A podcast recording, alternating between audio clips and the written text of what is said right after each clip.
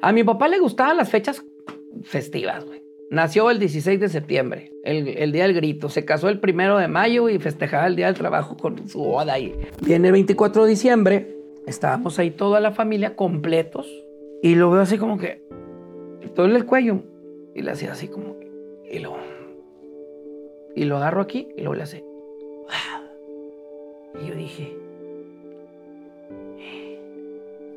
hijo de su madre. Le agarro el pecho y le digo, fíjate, qué bonita fecha elegiste, cabrón. Dije, te pasaste de lanza. O sea, el mejor regalo, le digo, el mejor regalo para un padre. Y para un hijo que se te vaya en una, en una, en una, en un lugar muy difícil, delante de los hijos. Es bien, es bien doloroso. Que me dice mi mamá, Jorge, te toca dar el, el mensaje navideño. Y yo dije, con, con él acabo, acabo, de fallecer. Sí, güey. Me dice mi mamá, te toca dar el mensaje pero, navideño. Pero lo tenían ahí. Sí, güey, acostado en la cama de mi papá. Ya muerto. Inerte. Sí. ¿Y todavía hubo un mensaje navideño? Sí, güey.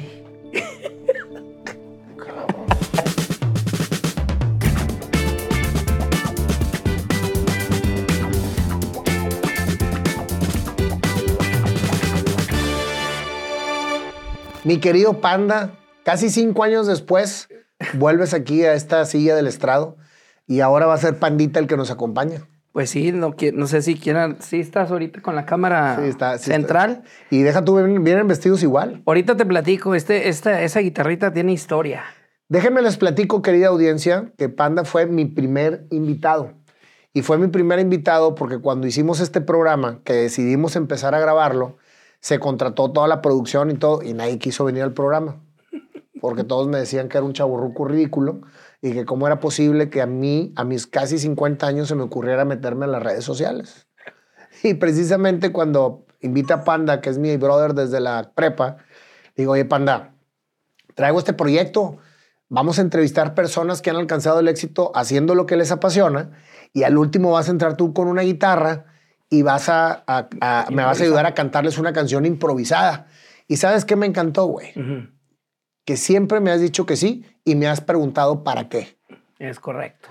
Y eso, eso lo, de hecho, lo escribí en, en el libro porque, sí. porque eres una de las personas que me ha confrontado en dos ocasiones. Cuando, cuando armamos ya la banda Los Black Sox, que me preguntaste, ¿para qué quieres tocar? Es correcto. Y yo te dije, para ayudar. Uh -huh. ¿Te acuerdas? Y la segunda fue, ¿para qué quieres hacer un programa?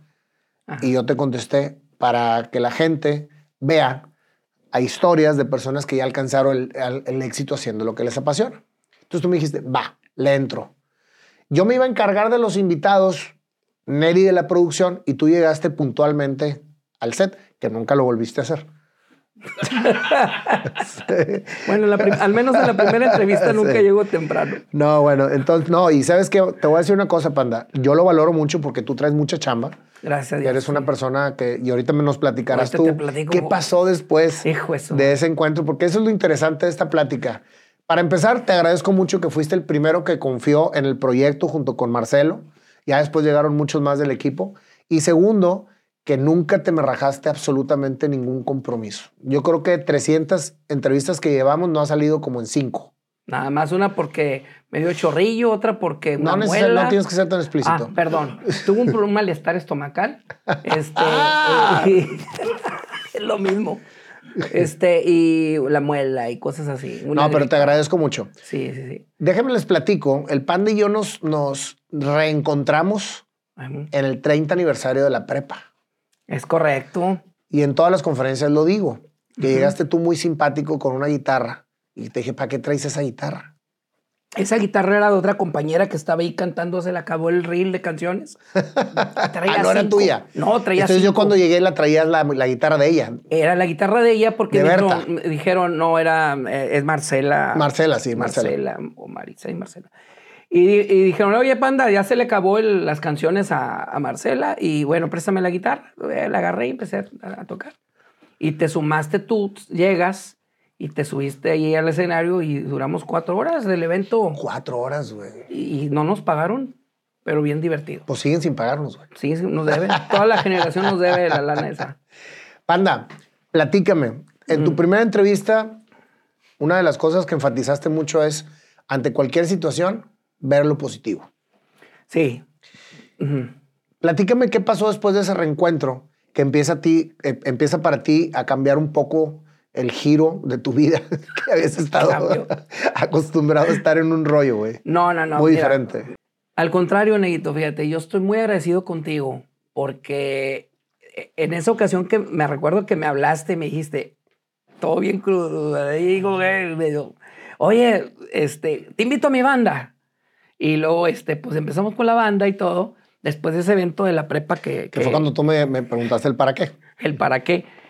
Y yo estoy muy agradecido contigo, Nayo, porque en los proyectos donde tú me, me has invitado, definitivamente, este, creo yo que una, una, eh, el ser agradecido es lo más importante en las personas que, que, que debemos de reconocer, pienso yo, esa grandeza en las personas que ven en ti también una grandeza, o quizás a lo mejor una, hay una empatía y dices, pues, oye, pues sabes qué, yo siempre te lo he dicho, Nayito, donde punte tu nariz, yo también la apunto y vamos yendo a ver a dónde nos lleva esto. No, y ¿sabes qué, Panda? Lo, lo más interesante aquí de todo esto es que no sabes ni siquiera dónde te lleva la nariz.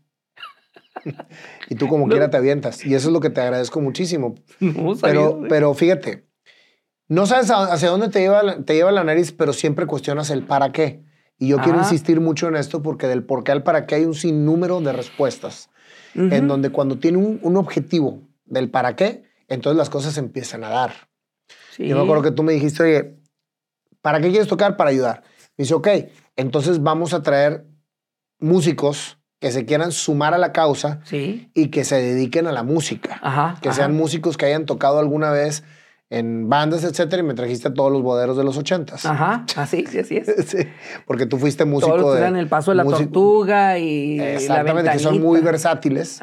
Y la verdad de las cosas es que de la noche a la mañana yo me, to- yo me, me, me rodeé de muy buenos músicos gracias a ti. Bueno, nada más que hay que reconocer que los anteriores músicos Ah, eran, eran muy buenos. buenísimos. Pero son empresarios todos y no tenían y, y- chance y el de- objetivo, el que tú me dijiste, ¿para qué no, no iba a funcionar el, el- el tema de, de esa Por banda? eso ahí me diste luz. Sí, entonces ahí dijimos, ¿sabes qué? Esto necesitas otro tipo de músico que sí se suba a los proyectos porque vamos a tener problemas para darle continuidad a esto. Entonces me convertí como tu, tu recursos humanos en ese entonces. No, mi Pepe Grillo. El Pepe Grillo, sí, pero, sí, pero, Panda Grillo. Sí, pero, pero un poquito más... Este, más gordito. más, este, Pero no de grilla, sino que el que habla en el oído. Bueno, y fíjate, me, hace ratito preguntaste, ¿qué ocurrió después de esta, la primera entrevista para a- ahora?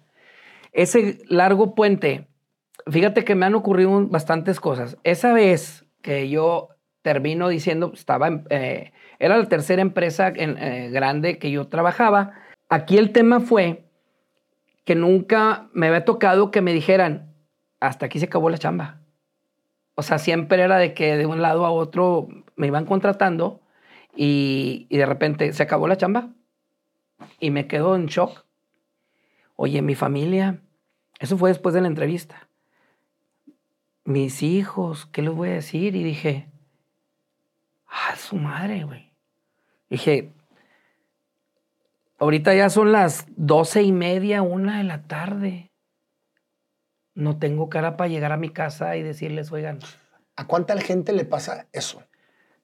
Le pasa de que lo, lo despiden de un trabajo y no quiere llegar a su casa a decir que lo despidieron. sí.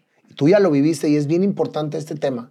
¿Cómo te sentías, Panda? No, no, no. O sea, se siente muy horrible, hasta lo estoy recordando. eh, eh, se siente muy feo porque piensas en tus hijos, donde veían un papá que entraba a una hora, llegaba feliz, trabajando, y un objetivo y hacer lo que le apasiona bajo un sueldo digno y muy buen sueldo, muy, muy buen sueldo, que dices, ahora cero, te dan nada para vivir tres meses, me liquidaron tres, y, y- y lo que es, vamos, o sea, la empresa me atendió muy bien y todo, sin embargo es bye. Entonces se nos acaba el mundo. O sea, eh, yo, yo creo que cuando suceden este tipo de situaciones debemos de, de, de- de quitar ese sentimiento y decir, ¿sabes qué? Pues manco no estoy. ¿Sabes qué? Gracias a Dios estoy completo. Tengo salud, tengo hijos, tengo esposa, o tengo un motivo para poder salir adelante y, y, crecer a como venga. Pero en ese momento, Nayo, yo estaba empinado. Y lo único que, no se me olvida, lo único que hice, dije, lo voy a hablar a Nayo. y lo dije, Nayito, ando empinadísimo. ¿Qué te pasó?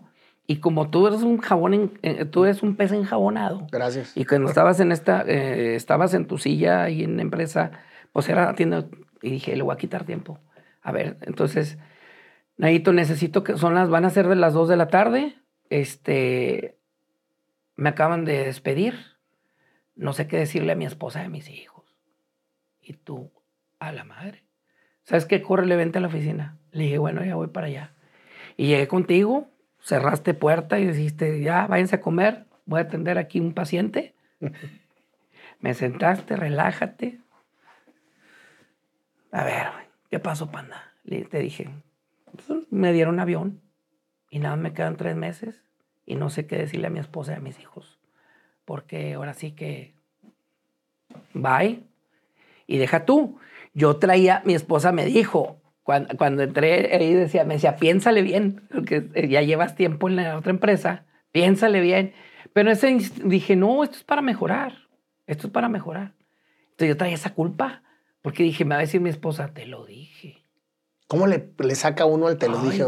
no manches. Y más el, el, el orgullo del, de los hombres, ¿no? Aquí en México al menos todos decimos, híjole, entonces dije, ¿cómo voy a decirle a mi esposa con qué, con qué cara le sabes que me equivoqué?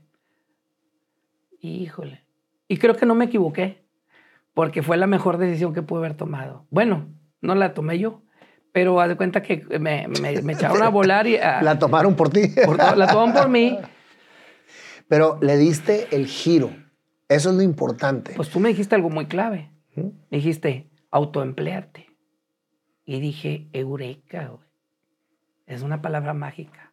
Cuando me dijiste eso, o sea, en serio, Nayo, para mí tú fuiste mi, mi, mi, mi, mi parteaguas en mi vida en, esta, en este tema, en, en tema profesional. Porque el hecho que te digan, es que también creo yo que uno también debe de estar con los oídos bien finos y escuchar, porque en esos momentos te da sordera y estás con, ensimismado en tu problema. Estoy sin chamba, ay, y luego, ay, ¿qué voy a hacer? Y, y, te empinas y te empinas y te empinas y te empinas. Y llegas y tus hijos van a ver un papá empinado. Tu esposa va a ver un papá empinado. Cuando tú me, dijes, me dijiste, autoempleate, compadre, tienes todo para hacerlo. Y yo, a la madre. Y dije, ¿cómo le hago? Y me dijiste el ABC, me dijiste, ¿sabes qué? de este proyecto que estamos haciendo, te vas a sentir empoderado y vas a ver que va a ser tu capacitación en eh, este, porque entrevistas hechas canciones. Historias. Historias hechas canciones. Traemos 300 entrevistas y, y cambia el nombre. Historias hechas canciones. Cada historia para mí ha sido para mí una, una clase de vida. Entonces digo, empecé y, y, entonces me sentaba y de repente que ya sabes que hago ruidos y que estoy más tocando chicles. No de repente. Siempre. Siempre. Pero estoy poniendo atención en las historias. Entonces me ha tocado 300 historias escuchar. De todo tipo. Y sin pagar ticket. O sea, dices, y tú me decías, panda, le digo, es que es el mejor pago que puedo tener esto, porque me está haciendo, me está, me estoy creciendo, pero con los oídos agudos, eh, eh, abiertos, escuchar, escuchar, escuchar. Yo me acuerdo que cuando llegaste a la oficina, quiero, quiero nada más hacer un poquito más amplio este comentario porque es bien importante para toda la gente que nos está escuchando. Eh. Tú llegaste muy preocupado porque tenías tres meses de sustento, porque regularmente vivimos al día. Entonces, cuando nos toca una situación así, la misma historia laboral nos dice que te dan tres meses para que consiga chamba. Sí.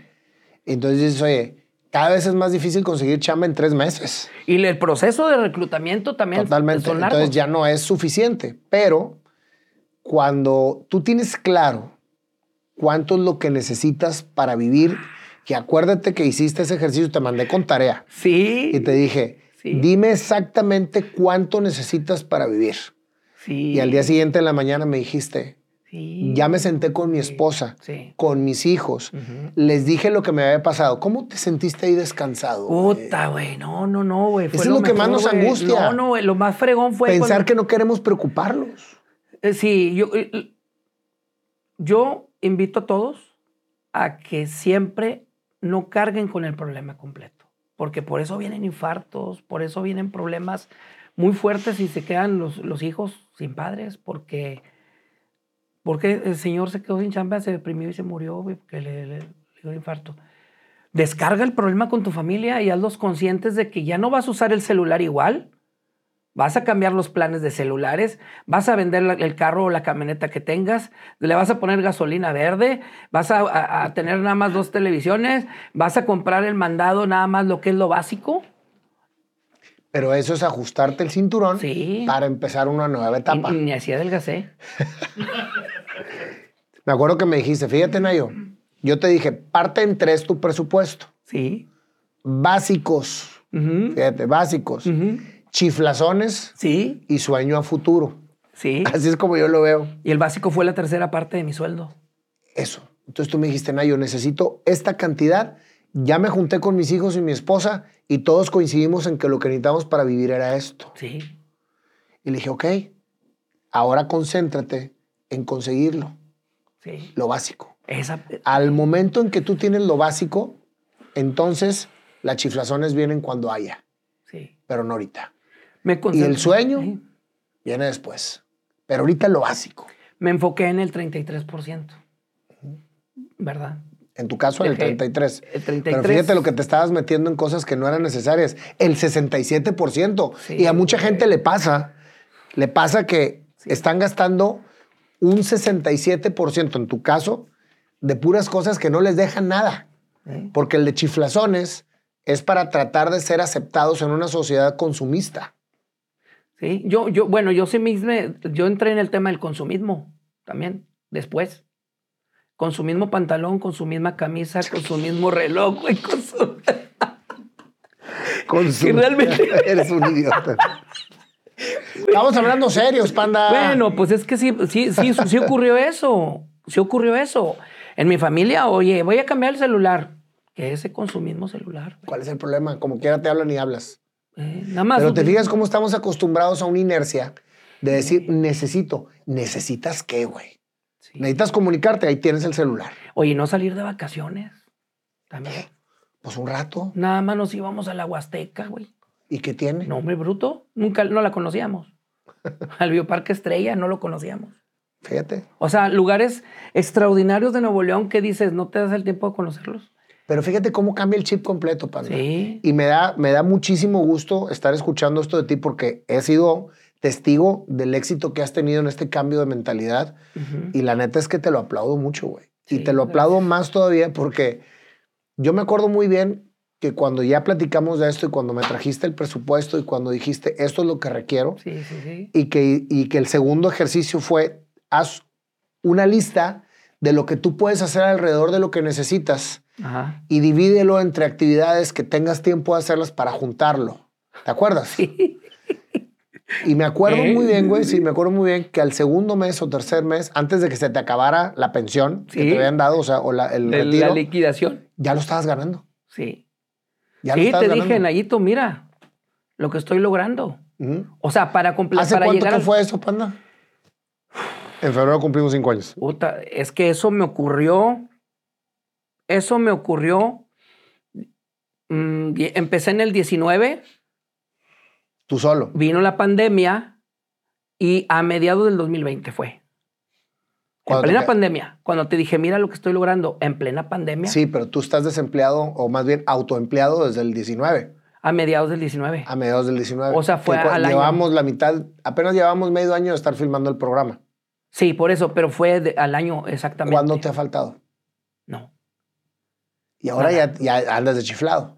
No chiflado, no suelto, porque también, digo, estoy en ese proceso. ¿verdad? Sí, me pero ha- nunca volviste a derrochar. No, no, no. Es que ese es el chip No, que no, ya dura no. para toda la vida, porque dices tú, si ya lo- no lo necesité en su momento, Sí. ahora como para qué? Y entonces Sí. se vuelve un estilo de vida en donde dices, ya no necesito demostrar. y te quitas toda la chiflazón. Entonces vives con el básico y empiezas a ahorrar para tu sueño dorado. Y algo bien importante, Nayo. Muchas veces la gente cuando sucede también eso, también corta el, el cordón social. Yo no lo corté.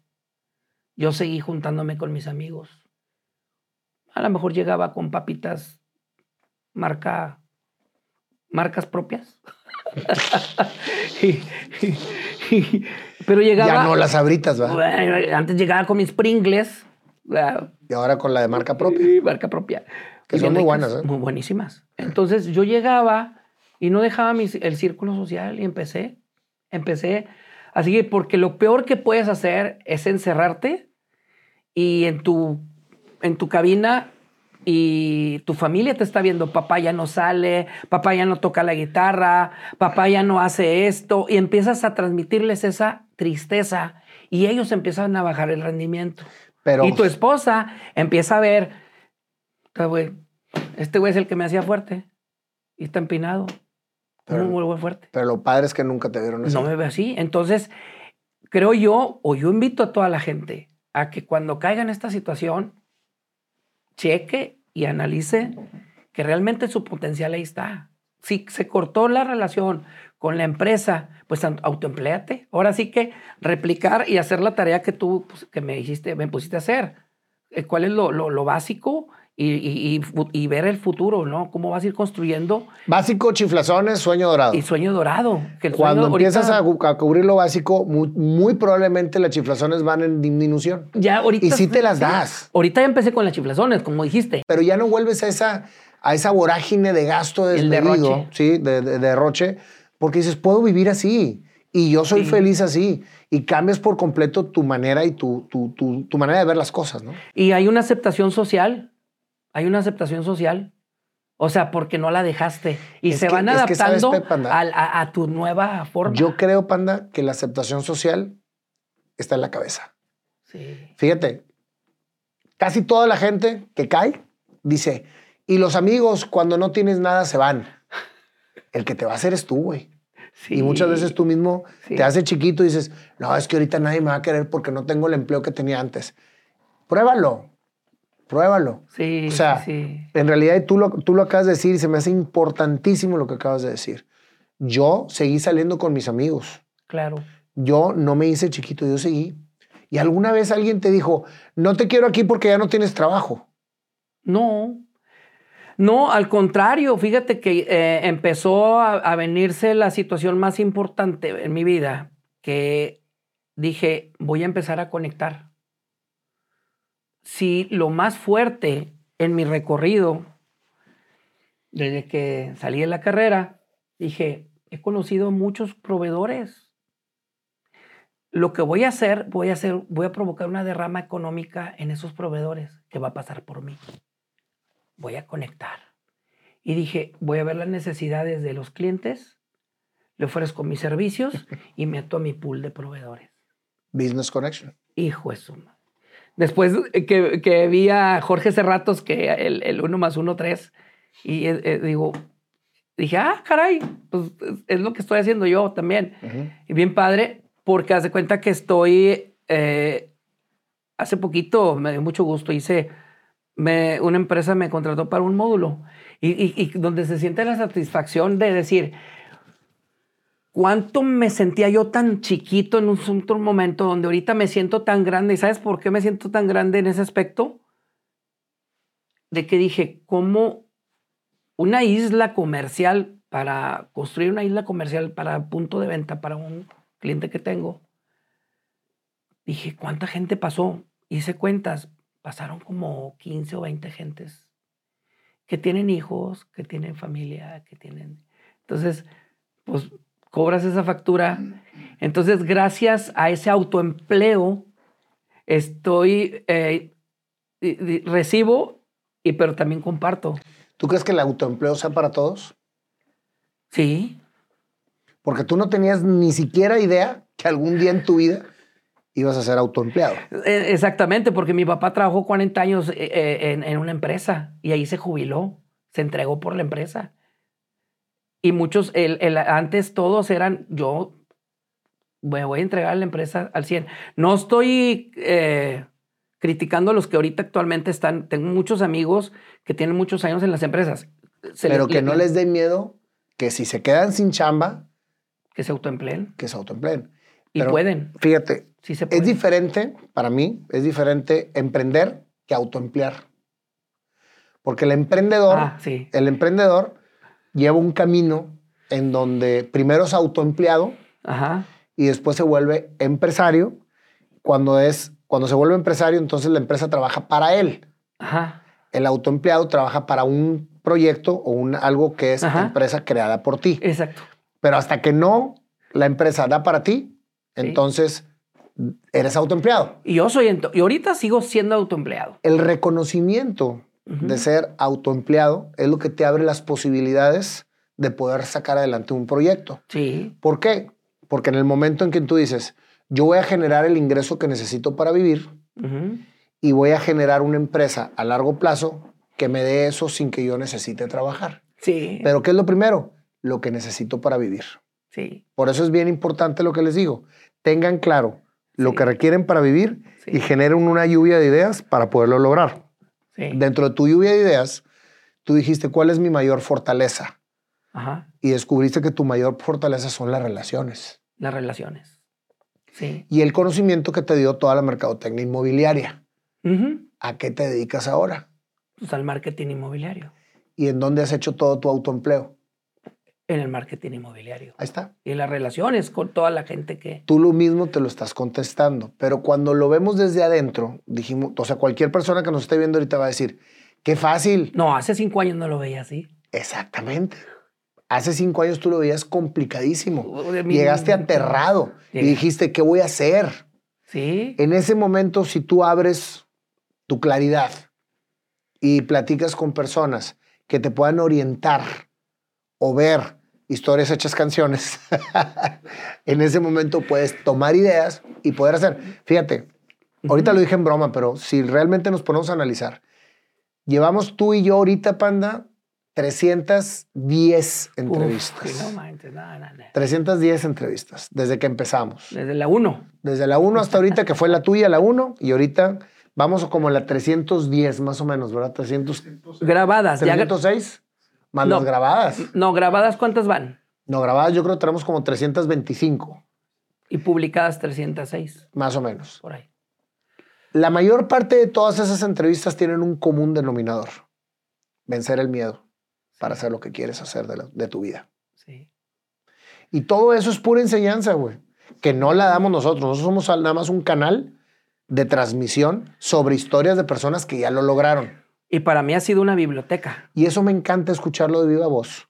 Porque cuando empezamos este proyecto, que yo te lo platiqué por primera vez, te dije, el objetivo del programa es llevar historias de las personas que ya lo lograron para que los que están en la búsqueda sientan la esperanza de seguir. Sí. Hoy, hoy me pasó. Hoy me pasó, eh, mi esposa hoy descansó y, y le di un aventón, le- la llevé con, con un doctor.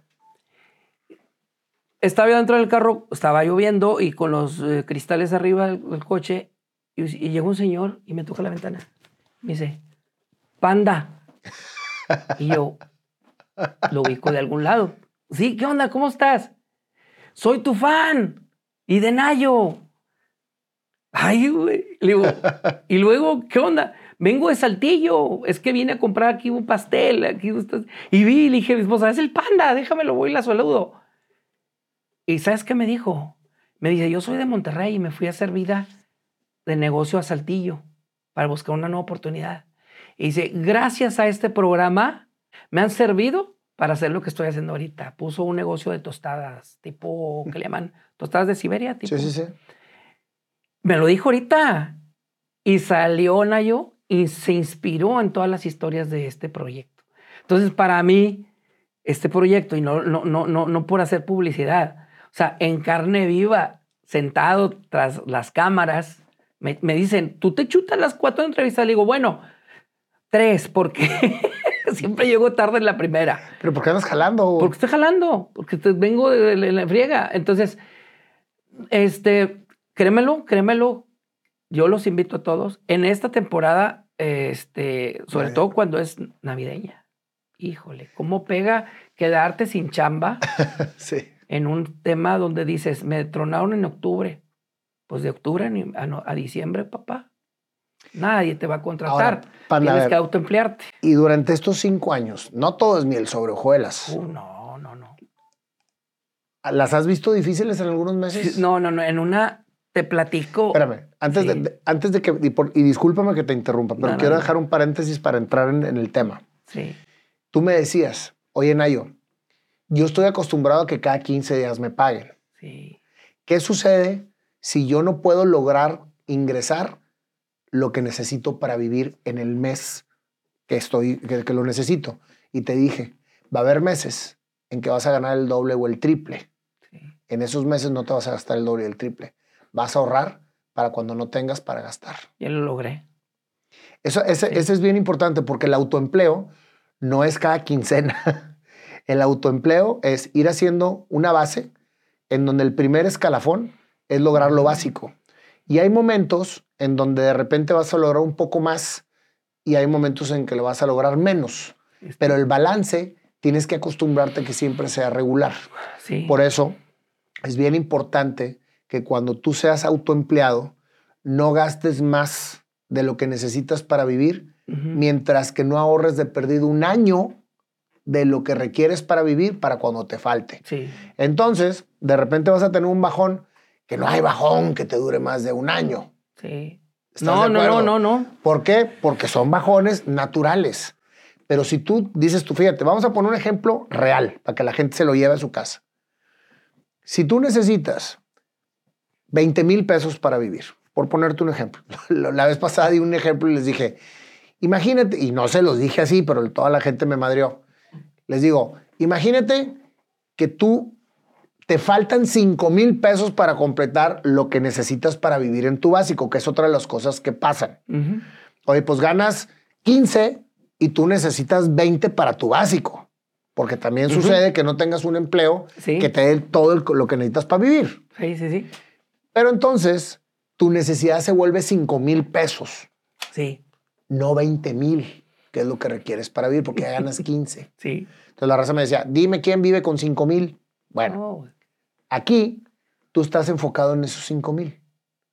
Entonces, si tú juntas los 5 mil pesos teniendo un empleo de 15, tú nunca más vas a volver a arriesgar tu empleo de 15, porque te está dando el 75% de lo que requieres para vivir o el 80% de lo que requieres para vivir. sí. Y eso es bien importante que lo tengamos en cuenta, porque nos quejamos mucho del trabajo y nos decimos, es que gano muy poco. No, es que gastas mucho. Sí, Y si realmente quieres seguir gastando esto, entonces genera por alrededor, pero ya tienes el 75, 80, 90% de lo que requieres para vivir. Ahora, si te quedas sin chamba y te autoempleas, los mismos 20 que requieres, sí. tú necesitas 240 mil pesos en el año para que, te- para que puedas durar un año sin trabajar Flat. Flat. Entonces, si tú estás ganando de repente 30, 40, 50 y necesitas 20, ahorra los, los 20, los 30, los 40 que te sobran de los 20 Claro. y claro. los vas ahorrando. Entonces dices tú, ya tengo un mes por si me quedo sin, o sea, si no me entra la lana. Sí. Ya tengo dos meses. Y eso es el mayor tesoro que puedas tener porque se llama tranquilidad. Sí.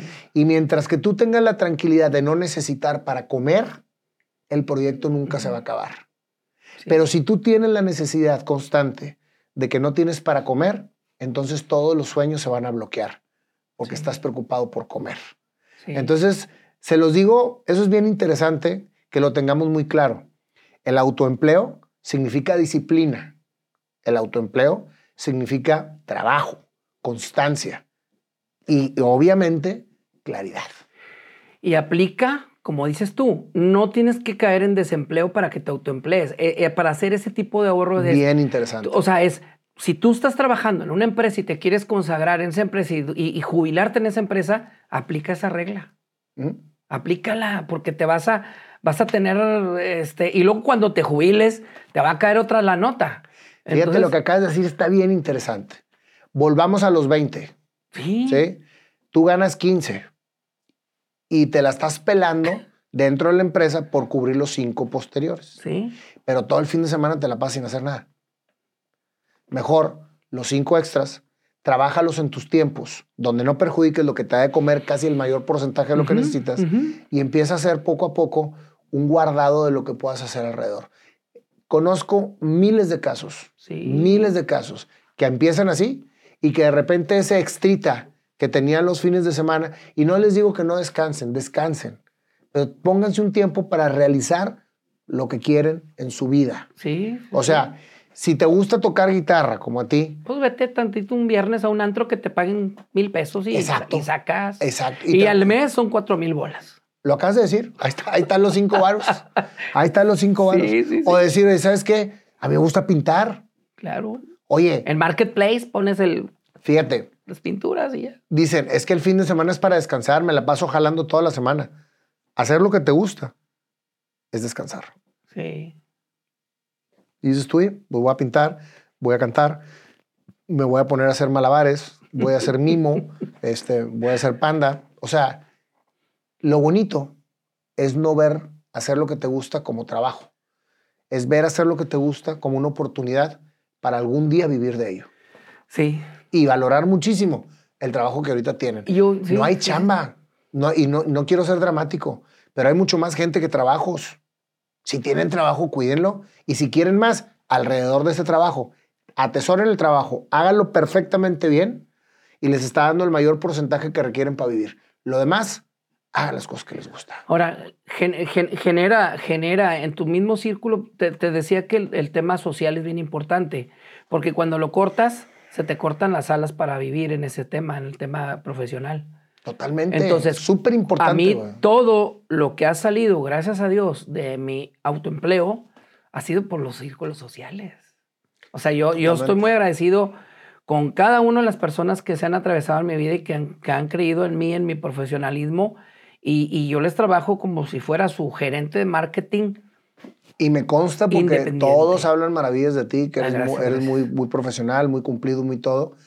Pero ¿sabes qué, panda? Eso lo da la humildad. Sí, digo, Tú no eres el que anda diciendo que eres fregón.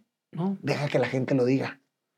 Y cuando lo dice la gente, te enaltece más que tratar de venderte siempre diciendo que eres tú la mamá de los pollitos. Y simplemente, Nayo, mm, y, y- y no es simplemente mi enfoque es hacer las cosas porque me apasiono, me gusta, me gusta hacerlo. Y que si soy autoempleado, uy, con mayor razón, porque ahora mi horario es, este, es, es, es 24/7. O sea, yo me puedo levantar a las 4 de la mañana y en la computadora hacer un Excel y hacer una proyección de un, de un proyecto que se me ocurrió con un cliente. Ah, buena idea hacer esto. Y, o sea, es- soy libre, me siento libre. O sea, mi familia me apoya, son felices, estoy, fíjate, eh, se vino la pandemia y estar con ellos y, y porque cuando viene la pandemia le toca A ti te tocó la pandemia de autoempleado. de autoempleado, eso fue lo más difícil. Pandemia, autoempleado y mi esposa en la casa, güey. No, eso es lo más difícil de todo. Entonces me decía, ¿qué estás haciendo aquí, güey? Vete a jalar, güey. Y yo, ¿sabes qué hacía? Me iba a los Starbucks y a los Tim Hortons, sí puedo decir marcas, ¿no? A los cafés Starbucks, Tim Hortons, ahí me la pasaba. Pero ¿sabes qué hacía? Dije, hijo de su madre, es que es bien difícil para O una... sea, tu mujer te decía, vete a jalar, pues no te aguantaba, güey. No, es que imagínate cómo se siente la mujer, cómo se ha de sentir la mujer el ver al marido sentado creyendo que está pendejeando en la computadora. No, no digo que ya lo haya pensado, o a lo mejor sí. Y este güey no, no va a salir a buscar chamba afuera o qué. Entonces yo le decía, ¿sabes qué? Ya me voy. A las ocho y media, nueve de la mañana. Me iba. Y conseguí una cita cerca de donde andaba. Entonces me iba a un café cerquita donde iba la cita para llegar temprano a la cita. Si me tocaba por cumbres, bueno, me iba a un café por cumbres. Y regresaba hasta la hora de la comida o me hacía güey con un café de 70 pesos y regresaba hasta la noche. Y, ¿cómo, te fue? Hambre bruto y esto y lo otro. Y, y a veces sí, sí traía chamba. Porque empezaba a hablarle a todo mi círculo social. ¿Qué onda? ¿En qué, ¿En qué hacemos? Mira, ya sabes, ¿en qué te ayudo? Vamos a hacer esto, vamos a hacer lo otro. ¿Cuántas veces te hablé a ti? Hasta me acuerdo que en la pandemia me puse a vender gogles de... Y vendiste muy bien, ¿eh? Sí. Vendiste muy Este, bien. entonces, Es que lo que acabas de decir está bien interesante. La chamba está en la calle. sí, está en la calle. No te encierres, no te, no te caigas, no te dejes estar en, en- en el. O sea, tu chamba es salte, güey. No, es que no tengo para los. No, hombre, Nayo. Quítate los Hijo esques, madre. quítate los esques. No, hombre, exactamente. Me pasó una. Me pasó una muy buena. Fíjate. El es que no. eh, eh, O sea, hay muchas barras. Y en una que, me, que dije, no traigo carro. Mi esposa se llevó la camioneta. Oye, ahí voy caminando. Me fui hasta Garzazada caminando. Te rozaste, ¿no? Bien rosado. Cruzando el puente, no sé si ubicas. Bueno, los Es que yo me rozo de madre cuando Oye, camino, güey. el Soriana enfrente de Cablevisión, donde las oficinas de Cablevisión, el Soriana que está enfrente en Garzazada. Dale, tú dale con las marcas. Oye, no pasa nada. oye, ahí va, oye, ahí va cruzando el puente peatonal, compadre. Así es. Entonces dije, y entonces iba bajando las escaleras y que me topo otro que me dice, tú eres el panda. Y yo, chingado, cabrón.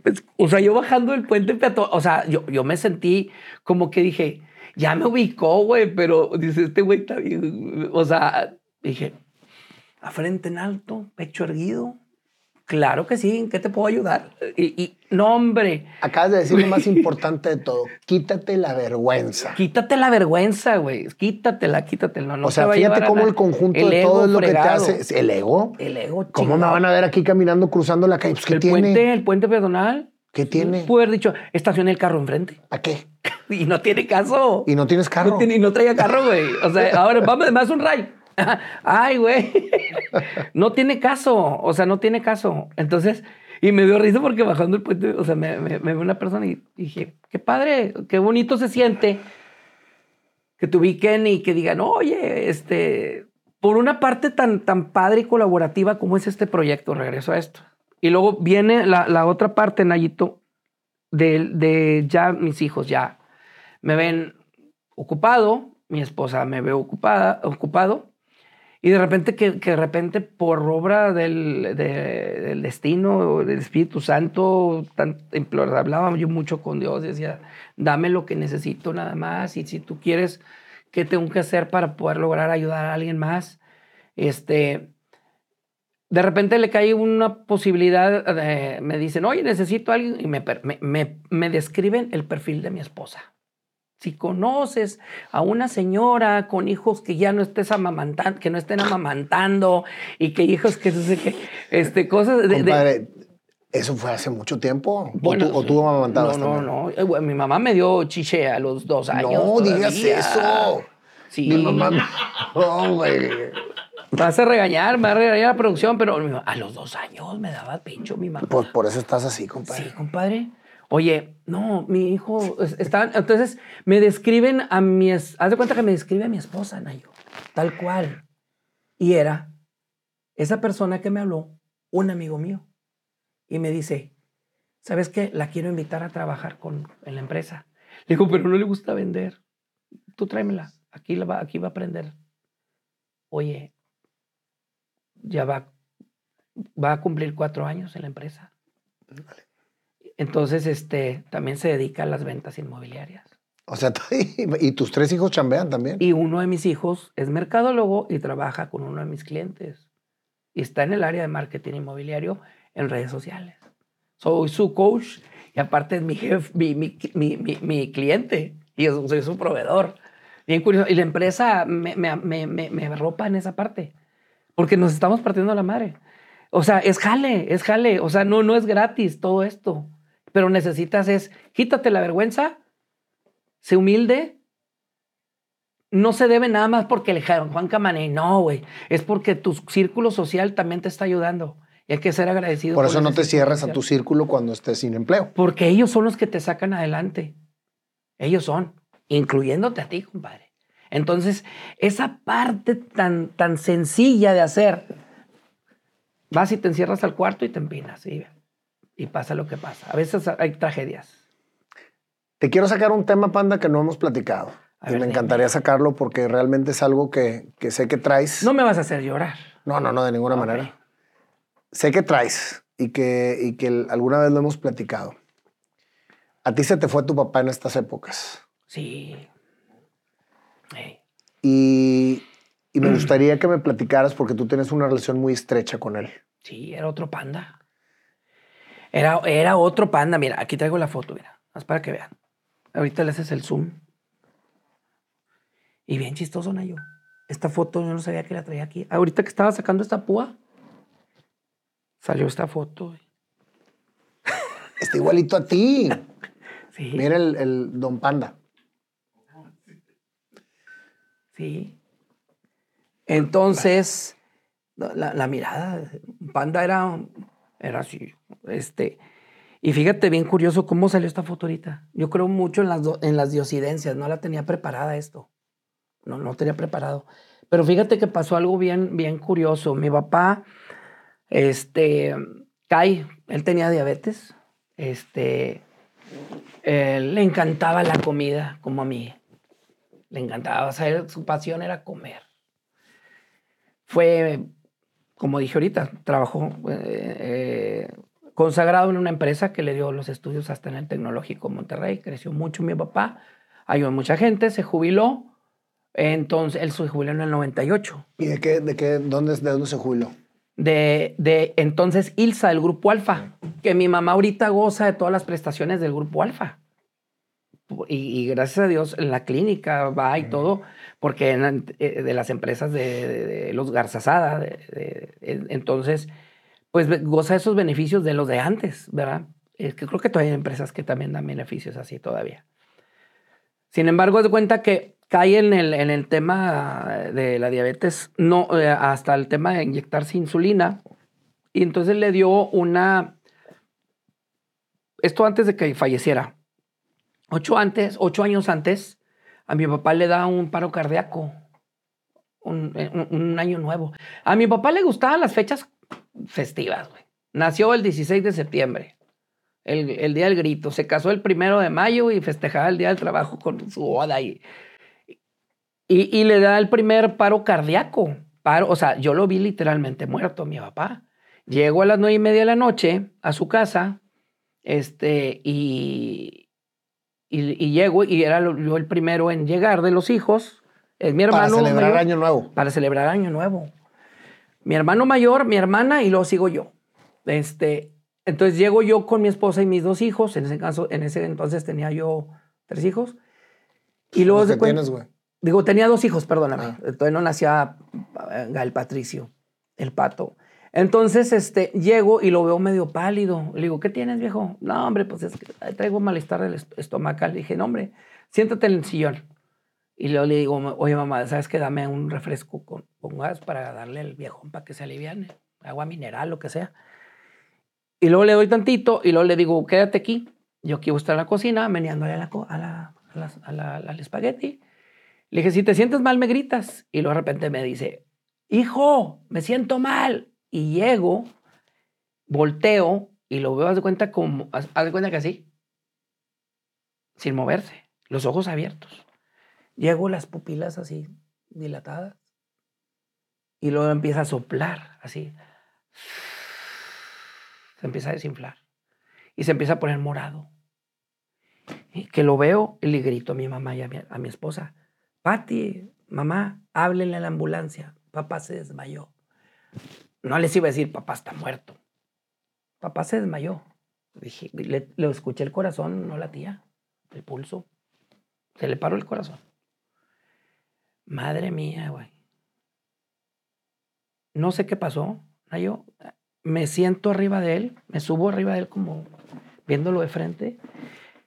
Pero hice algo, algo bien curioso y se lo he platicado a varios amigos. Ahorita lo voy a decir, ahora sí aquí me siento con la confianza de decirlo. Ah, que estamos en confianza, nadie te está viendo. Ok, qué bueno. Nada más las cámaras.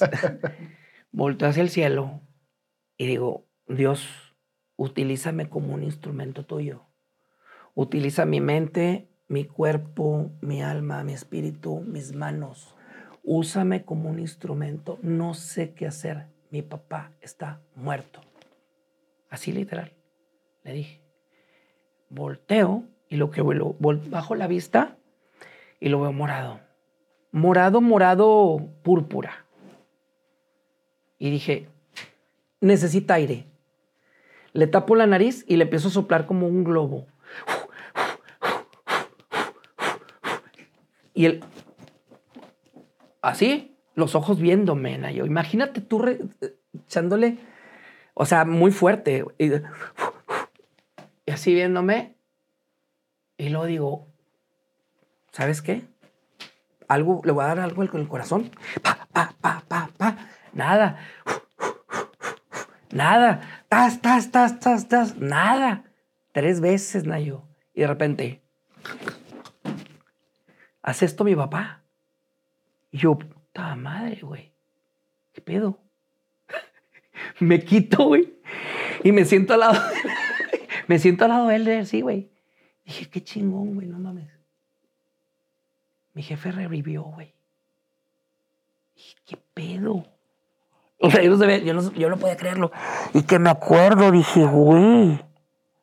Hablé con el de arriba, güey. Wow. Me utilizó. Dije, madre mía, güey. Y total, llega la ambulancia. Nueve y media de la noche, güey. Año nuevo. Una ambulancia tarda una hora la ambulancia. Mi mamá le habló a las ambulancias más lejanas del mundo, güey. No sé por qué. Venían de, muy lejos de San Nicolás hasta la zona sur, country. Y este, llega la ambulancia y él, le ponen el, ¿cómo le llaman? Eh, los aparatos. Y le dicen, está bien raro esto. La ambulancia le había dado despacio porque dicen, hombre, el señor está, ya vamos a llegar ya está muerto. Y también sacados de onda porque dicen, oye, el señor tiene el pulso cardíaco así. A la madre, ¿qué pasa? ¿No? Oigan, ¿a quién le tocó lo del señor? Y mi mamá, dice, ah, mi hijo está allá afuera. Sale el doctor, ¿puede venir? Y me van a regañar, ¿qué pasó? Oye, ¿a, ti te tocó lo de tu papá? Dije, sí. Me dice, ¿sabes de RCP? Dije, ¿qué es RCP? Disculpe mi ignorancia, no soy doctor. ¿Qué es RCP? Me dice, es la técnica de resucitación. Y tienes cuatro minutos para hacerlo porque en el quinto minuto ya la persona murió. O sea, tu papá tuvo un paro cardíaco, se murió. Dije, sí, sí me di cuenta. Y lo que hiciste, ¿cómo lo hiciste? Y me dice, sí, sí, sabes que hiciste los pasos perfectos para resucitar a una persona. Dije, no manches, güey. Dije, o sea, dime tú, no yo, si eso no es una... O, o sea, ¿cómo te explicas de una situación así? Si yo no sabía qué era, ese, qué era, era, qué era RCP, nunca estuve en la, en la, en, en la Marina, ni en la, ni en la Cruz Roja, ni Cruz Verde, ni fui doctor, ni nada. La fe. La fe. Cañón. Le ponen un marcapaso a mi papá, una pilita así como de subcutánea, a toda madre. El viejo Panda, el don Panda. Andaba feliz. Ocho años. Y viene insuficiencia cardíaca, pulmonar y respiratoria, los tres. Madres, cabrón, a mi papá. El viejón ya había vivido ocho años. Bien vividos. Hijo, mi segunda vuelta. Entonces, ¿qué pasa? Pues al viejo se le ocurre la Navidad. Lo digo así porque digo, afortunado él, afortunado él. Entonces dice, ¿se le ocurre la Navidad? Entonces él ya estaba muy dañado, lo hemodializaban cada tres días. O sea, lo hemodializan y luego al día siguiente vete a tu casa y luego al tercer día otra vez. Él imploraba, quería morirse, quería morirse. Me quiero morir, yo me quiero morir, yo me quiero morir. Papá, pero tranquilo, hombre. El siguiente año, ya en mayo, cumple 50 años de casado, hombre. Queremos verte.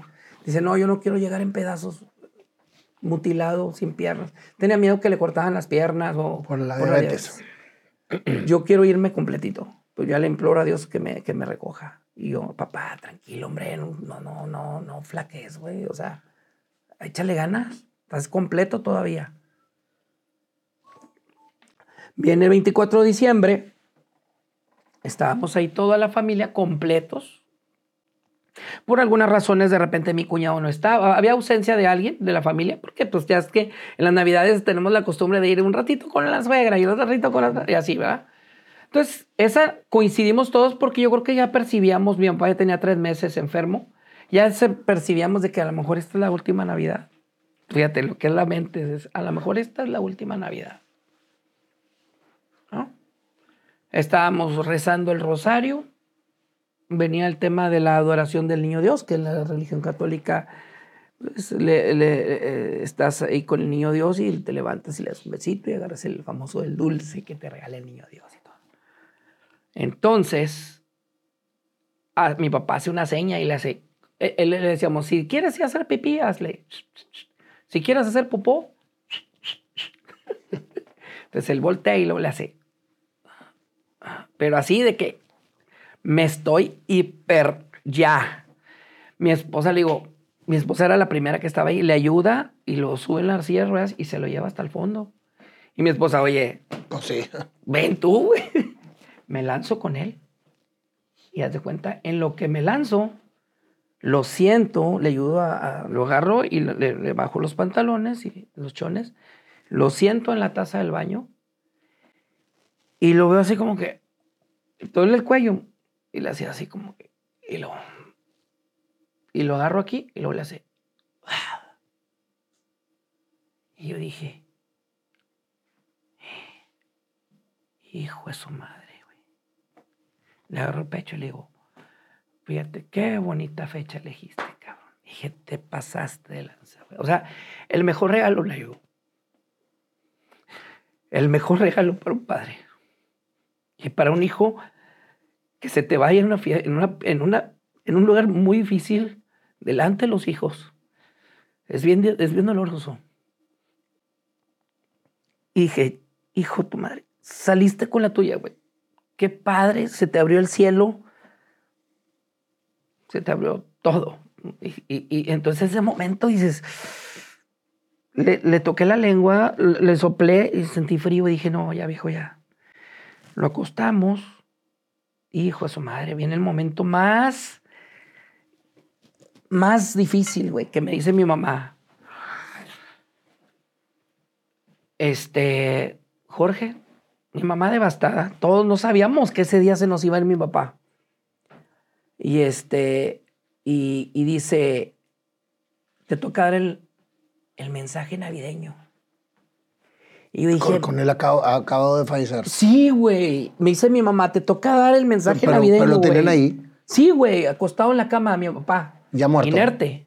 Sí, Y todavía hubo un mensaje navideño. sí, güey. Y mi mamá dije, ¿qué pasó, mamá? O sea, ¿por qué me estás pidiendo eso? Necesitas dar, tú eres la persona indicada para darle el mensaje a estas criaturas, mis sobrinos y mis hijos, güey, de lo que está pasando. Y tu mamá muy tranquila. Ya está, ya mi mamá dijo, pero me, me descarga a mí el, el- el- el tema de que, ahora sí, cabrón, yo no voy a poder hablar. O sea, la cena de Navidad siguió. No cenamos, no, no cenamos. Se quedó servida la, la cena, por ahí tengo una foto donde está la mesa toda servida. Este, y, y dije, güey. Y dije, otra vez, Dios, úsame como tu instrumento. Hay un canto muy bonito que se llama Hazme un instrumento de tu paz. Entonces dije, utilízame como un instrumento. No sé qué palabras decirles a estas criaturas, a mi familia. Y mi mamá me está diciendo y me está diciendo, tú eres la persona elegida. Y me acordé aquella vez cuando mi papá me tocó darle el RCP. Y dije, güey, ¿sabes qué? Sí. Están todos sentaditos en la sala. Y les digo, oigan, ¿qué creen? No, lo pensé, ¿eh? Fue, fue como, fue improvisado. Fue improvisado. ¿Qué creen, niños? Este, sí saben lo que ocurrió ahorita esta noche. O sea, en plena Nochebuena. Tú, hija, la, mi sobrina la mayor, Cristi. Sí, pues mi abuelito, ella como que cierta, así como que mi abuelito se desmayó. Pues para taparle al niño más chiquito de que, ¿cómo? Se, no iba a decir ella. Me dijo, no, y otro dijo, mi, mi sobrino, se fue al cielo. Y otro, no, está dormido. Ok. Bueno, lo que ha pasado esta noche es, les voy a hacer un recuento. ¿Verdad que cada Navidad, cada Navidad, el niño Dios, al, menos en nuestra cultura religiosa, nos dicen, el niño Dios te manda regalos. a través de un Santa Claus, vamos a decirlo así. Y, y, y, y, el Santa Claus es el que lo reparte, vamos a decir, es el cartero. Pero el niño Dios te manda todo eso, te manda salud, bendiciones y te manda regalos y te manda abundancia en todos los sentidos. ¿Están de acuerdo? Sí. Y les digo, ¿qué creen? Esta Nochebuena le vamos a dar el mejor regalo a Dios. Ay. ¿Sí saben qué le vamos a regalar a Dios? ¿Qué? La persona que está ahí atrás. Ese regalo se lo vamos a empaquetar en una caja bien bonita. O sea, el ataúd, Nayo, lo convertí en una caja, lo, en sentido figurado, en una caja de regalo. Entonces dije, lo vamos a, envolver en una caja de regalo muy bonita. Para que no vieran ellos el ataúd, o sea, lo que tenemos, todos, todos tenemos el, el, el ataúd como algo fúnebre. En Navidad, ¿cómo vas a ver eso? ¿Cómo lo vas a ver? Entonces yo convertí la Navidad, algo fúnebre, una Nochebuena. ¿Cómo la conviertes? Fue la oración. Fue toda la conexión que tuve. Conexión.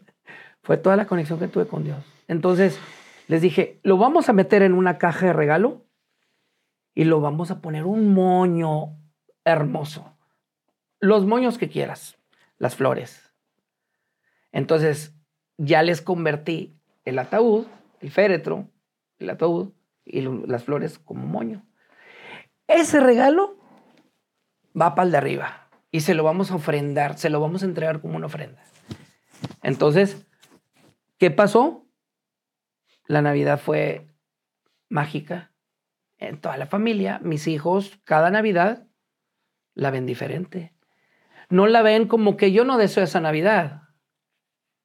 La ven como como yo, yo, como una hermosa Navidad, como una Nochebuena.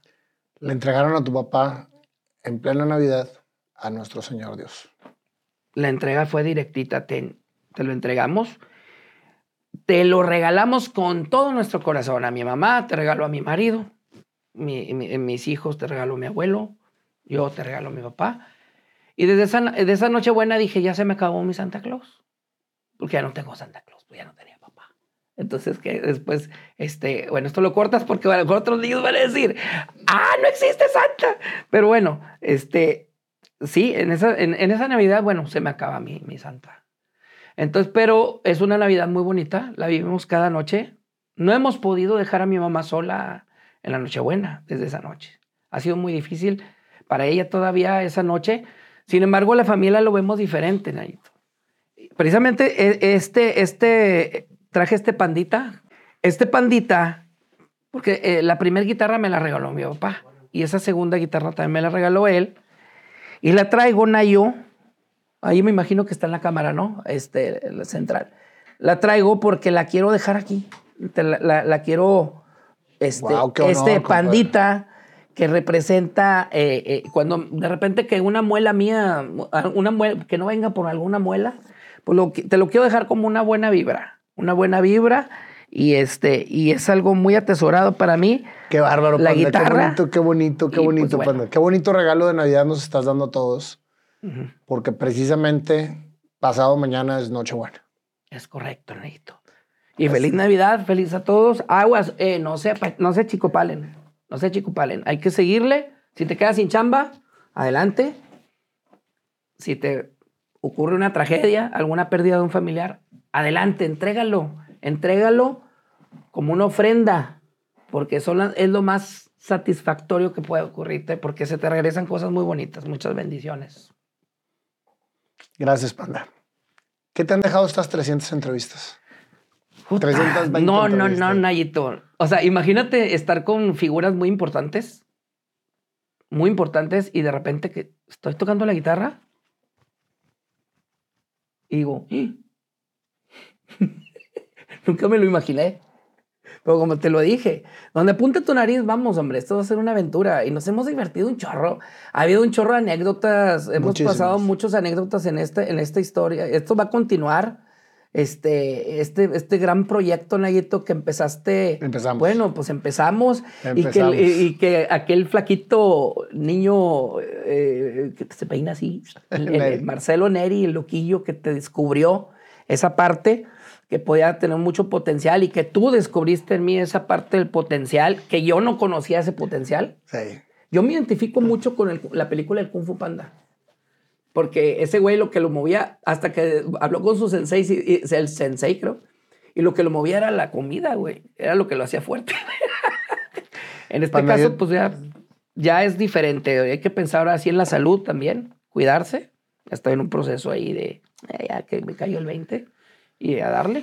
Yo Así te quiero agradecer, Panda, por todos estos años, Gracias. por todos estos acompañamientos que han sido increíbles. Y créeme lo que cuando me has faltado en algún momento, no me acoplo, por más que quiero. Así No que, estás, tratando, no estás despreciando el trabajo de los que han estado... de ninguna manera, pero es cubriéndome. diferente, es diferente conexión. La conexión, la conexión. No, no, y la verdad sí, sí es, es algo. El trabajar, la verdad, tratar de entenderle a alguien tan sorpresivo en sus. En sus ¿cómo le- Pues que todo es improvisado, güey. No sabemos. ¿Y ahora cómo, cómo le vamos a hacer ahorita? Pues, como, ¿Como la digo- primera vez? Como les digo a todos los que, los que les platico tu historia, porque siempre sales en mis conferencias. Aquí te traje el Y panda sie- con la y siempre les digo. Y entonces cuando me dijiste, eh, güey, no hay invitados. Yo no, el invitado eres tú. Sí. Y ahora después de 320 entrevistas, el invitado vuelves a ser tú Ajá. con esta historia tan hermosa que nos dejaste de tu padre, de todo lo que, lo que estuvimos filosofando. Y pues ahora vamos a hacerte tu canción Ajá. y tú vas a tocar tu canción. Ah, ¿es- ¿no va a ser este güey que está aquí? Sí, aquí lo vamos a tener. Aquí lo vamos a tener. Esa es una representación. Panda, gracias. No, hombre, gracias. Gracias No, por todos estos años. Al y ojalá sigan siendo muchos años más. Estas gracias dicen que hay que mejor recibirlas. Recibo esas, esa gratitud, esas gracias las recibo y te las regreso igualmente. Porque Gracias, hermano. Estoy también igual muy Gracias y feliz contigo. Navidad. Y vamos a hacer entonces tu Feliz canción. Navidad, sí. La hacemos navideña, ¿no? Ándale, pues es Navidad. Pues sí, porque din don dan, din don dan. A ver, ¿vas, ¿va a ser algo de Navidad? Sí, claro. Pero mira, te lo voy a, te lo voy a poner bien, bien, bien padre, bien padre. Es como, no lo vamos a, a cantar igual, pero te va a dar el ritmo. Por decir, ahí te va. Te va a dar este ritmo. No, no, no, no, no le cambies. Todo es improvisado, güey. Entonces, no, le- dale, Te vas a dar cuenta nada más que voy a iniciar y vas a decir. dale. Ok. Un, dos, tres. Es que, ver, pero- es que es bien raro, güey, porque siempre estoy en, en medio, ahora estoy de este lado, como la primera entrevista. ¡Panda! Ya. Aviéntate la pinche rola, güey. ¿Listo?